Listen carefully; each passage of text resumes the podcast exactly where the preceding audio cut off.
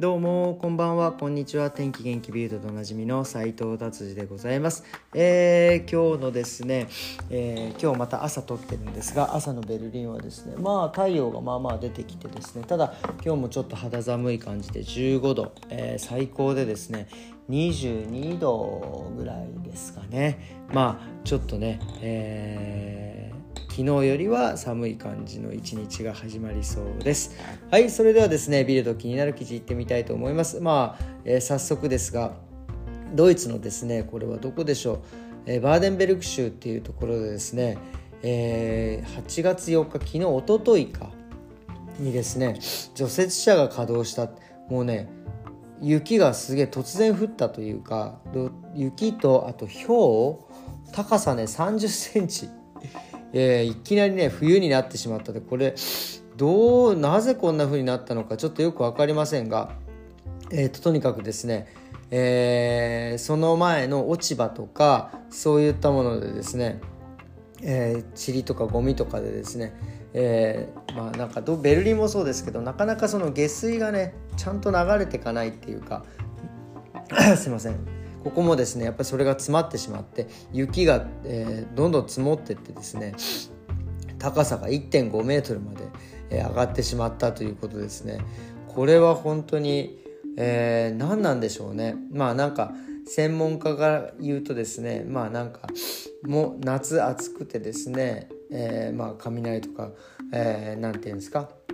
そういう空気がねどんどんこう上昇してってでそこでなんかわかんないですけど冷たい空気と触れ合うと氷の結晶が突然できて、えー、周りの空気を吸い取ってなんか雪が降るみたいな。まあちょっとよく分かりませんがとにかくすごい降ったみたいです。ただ金曜日降って土曜日はですねめちゃくちゃ晴れたというような感じでですね。で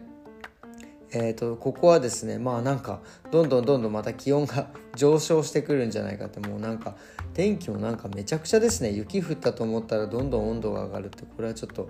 えー、これこそ異常気象な感じでございます。はいでは次の記事いってみたいと思います。次はですねシュトゥットガルトえっ、ー、とですねっていう、えー、地域があるんですけどドイツの。そこでですね、えそこの駅中央駅でですねえー、1987年から働いてたですね、えー、人がですね、えー、アバート・ローランさんっていう方がいるんですが、まあ、70歳でですね、まあ、定年を迎えるということで、えー、その日に迎える日にですね掲示板が全部ビヤッとその時刻表がですね、えー、彼への感謝の言葉がですねバーッとつ,、え、つながったということですね。まあすごいですよね。70歳までずっと同じね会社で働いてですねまあ彼もね人が大好きなんでしょうね。やっぱりそのサービスでですね、まあ、困ったお客さんとかにですね、えー、助けたりとかですね。それからあとは何て言うんですか、え後輩への育成なんかもですねすごくやって多分こうやってですね掲示板でこうね感謝の言葉をね、えー、綴られるっていうことは本当に多分人間的にも素敵な人なんでしょうね。なんかまあこういう人をですね目指して生きていきたいなというふうに僕も思っております。まあこの人はですね結局ドレスデンにえー、故郷なんですけどドレッセンでも戻ってですねまあパートタイムでね、えー、働きたいって続いてます。もうドイツェバーンがもう大好きなんですね。素晴らしいですね。まあそこでまたパートタイムで、えー、何人何年か働きたいというような、え、ことをおっしゃっております。はいじゃあ次の記事を言ってみたいと思います。次はですねあこれもすごい。まあなんか、まあ、ビルドらしいんですが、まあ、アルツハイマーをですね軽減するには何が一番いいかっていうのはですね、えー、何だと思いますか？飲み物ですね、えー、コーヒーですね。でエスプレッソとかはですねなおいいというようなことですね。まあそのえー、エスプレッソとかコーヒーにね含まれる成分がですね脳内のタンパク質のですね、えー、沈着物の凝集を、えー、止めることができるというようなねことが書いてあります。まあでもこれまあ確かにね、まあ、いろんな研究結果が書いてあったそうなのかなと思ってまあ見たんですけどまあ世界でね今一番、えー、エスプレッソを飲まれる国ってですね、えー、イタリアと思いきやですね、えーと、ノルウェーなんですね。えー、でまあ僕もね、まあ、ちょっとまあこれインターネットの情報ですがまあいろいろデータを見てノルウェーねそんなにあの認知症とかですねアルツハイマーのですね数が極端に少なくはないんですよねまあ真ん中ぐらいっていうんですか、えー、あのまあ50カ国中の真ん中ぐらいですね。一番認知症が少ないのはメキシコとかですね。だからメキシコって言ったら何あの強いウォッカウォッカじゃないかなんかあのテキーラとかねなんかそういうなのかなと思います。でまあ、えーえー、このアルツハイマーで、えー、亡くなる方もですねノルウェーはまあちょっと上位の方ですね。日本はですね、えー、アルツハイマーの方認知症とアルツハイマーの方は多いんですけど亡くなる方はすごく少ない感じになってますね。っていうことでまあまあまあまあ多少なんかねでもねこんな記事になるぐらいですからね。全く根拠がないわけではないと思いますがまあだからって言ってね、えー、カフェイン取りすぎは、えー、気をつけてくださいということでございました。はい。すいません。今日はね何を話そうかなと思ったんですけどまああの人をですね、まあ、よく知るためまあそのなまあね自分じゃない人をですね、まあ、よく知るため他人をですねよく知るためにはね、まあ、どうしたらいいかというか、まあ、これはねやっぱり、まあ、時間とですねえー、信頼関係だったりとか生むのは時間とですね、まあ、あとはお酒ですかね、うん、これはですね非常に、えー、早いと思います、まあ、飲まない相手が飲まないとか自分が飲まないとねちょっとあれですけどまあそういう時はまあちょっと時間をかけるとかね、えーなぜこんな話をしたかというと、まあ、僕もねやっぱりいろいろこの仕事をしていてですね、まあ、面接なんかもねすることがあるのでですねまあ本当まあ短い時間でやっぱその人のことをよく知るためにですねまあいろいろ、見てるんですがまあまあ一番はですねやっぱりこう笑顔ですかね。まああの本当に 秒で決まるんですけど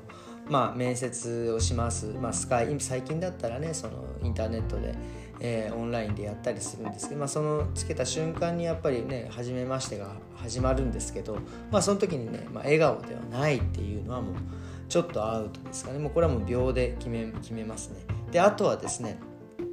まああの話し方とかですかね。うんなんかそのまあまあお友達ではないんでお互いね初めましてなんでやっぱその言葉遣いだったりとか気の使いようっていうももちろん僕もそうですけどそういうのがですね、えー、見受けられないのはまあちょっとねやっぱり信用性に欠けるのかなとかね。あとはまああのー、その人がねの行動とやっぱりですね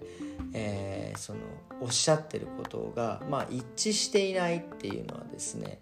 えー、非常にやっぱりまずいまあとりあえずほらビッグマウスだったりとかねそして いやいやいやそうだけど行動と伴ってないじゃんっていうようなねこととかですね。あと結構大事なのがですねその方のですねまあ友達関係とかまあ、家族関係、まあ、その人がどういう関係どういうふうな人間関係作ってるかとか、まあ、人にねどういうふうに思われてるのかとかっていうのはね結構その人間関係とか、まあ、家族関係なんかからね結構知ることができるんで結構その辺なんかはですね結構ちょこっと深掘りして聞いていきますかね。まあ、あとは、まあ、ドイツだとですねえー、そのプローベサイトって言ってそのお試し期間がですね例えば働くまで、まあ、そのお試し期間っていうのはですねいろいろ会社によって違うんですけど、まあ、大体まあ2ヶ月3ヶ月半年から、まあ、最大2年ですよね。2年試されて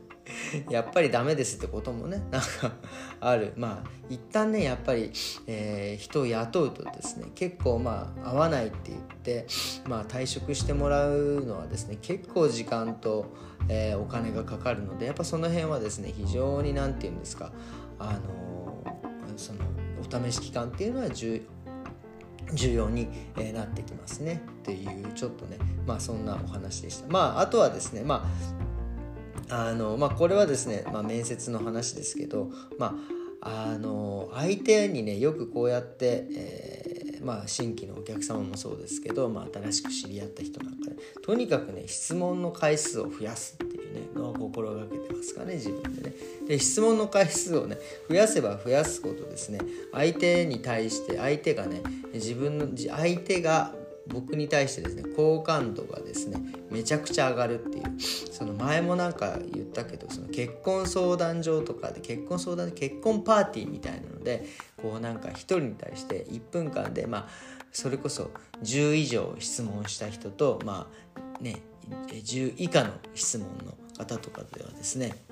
やっぱり10以上質問した人にですよねあのもう一度会ってみたいっていうようなね結果が出ているんですよねなのでですね、まあ、好感度を持たれたかったらとにかく質問するのがいいっていうねことでございました。えー、っていうことでですね今日の土曜日の朝ですね皆様多分ね今日お休みだと思いますが今日は僕は、えー、一日頑張ってまた仕事して週末を迎えたいと思います。それではですねまた明日さようなら。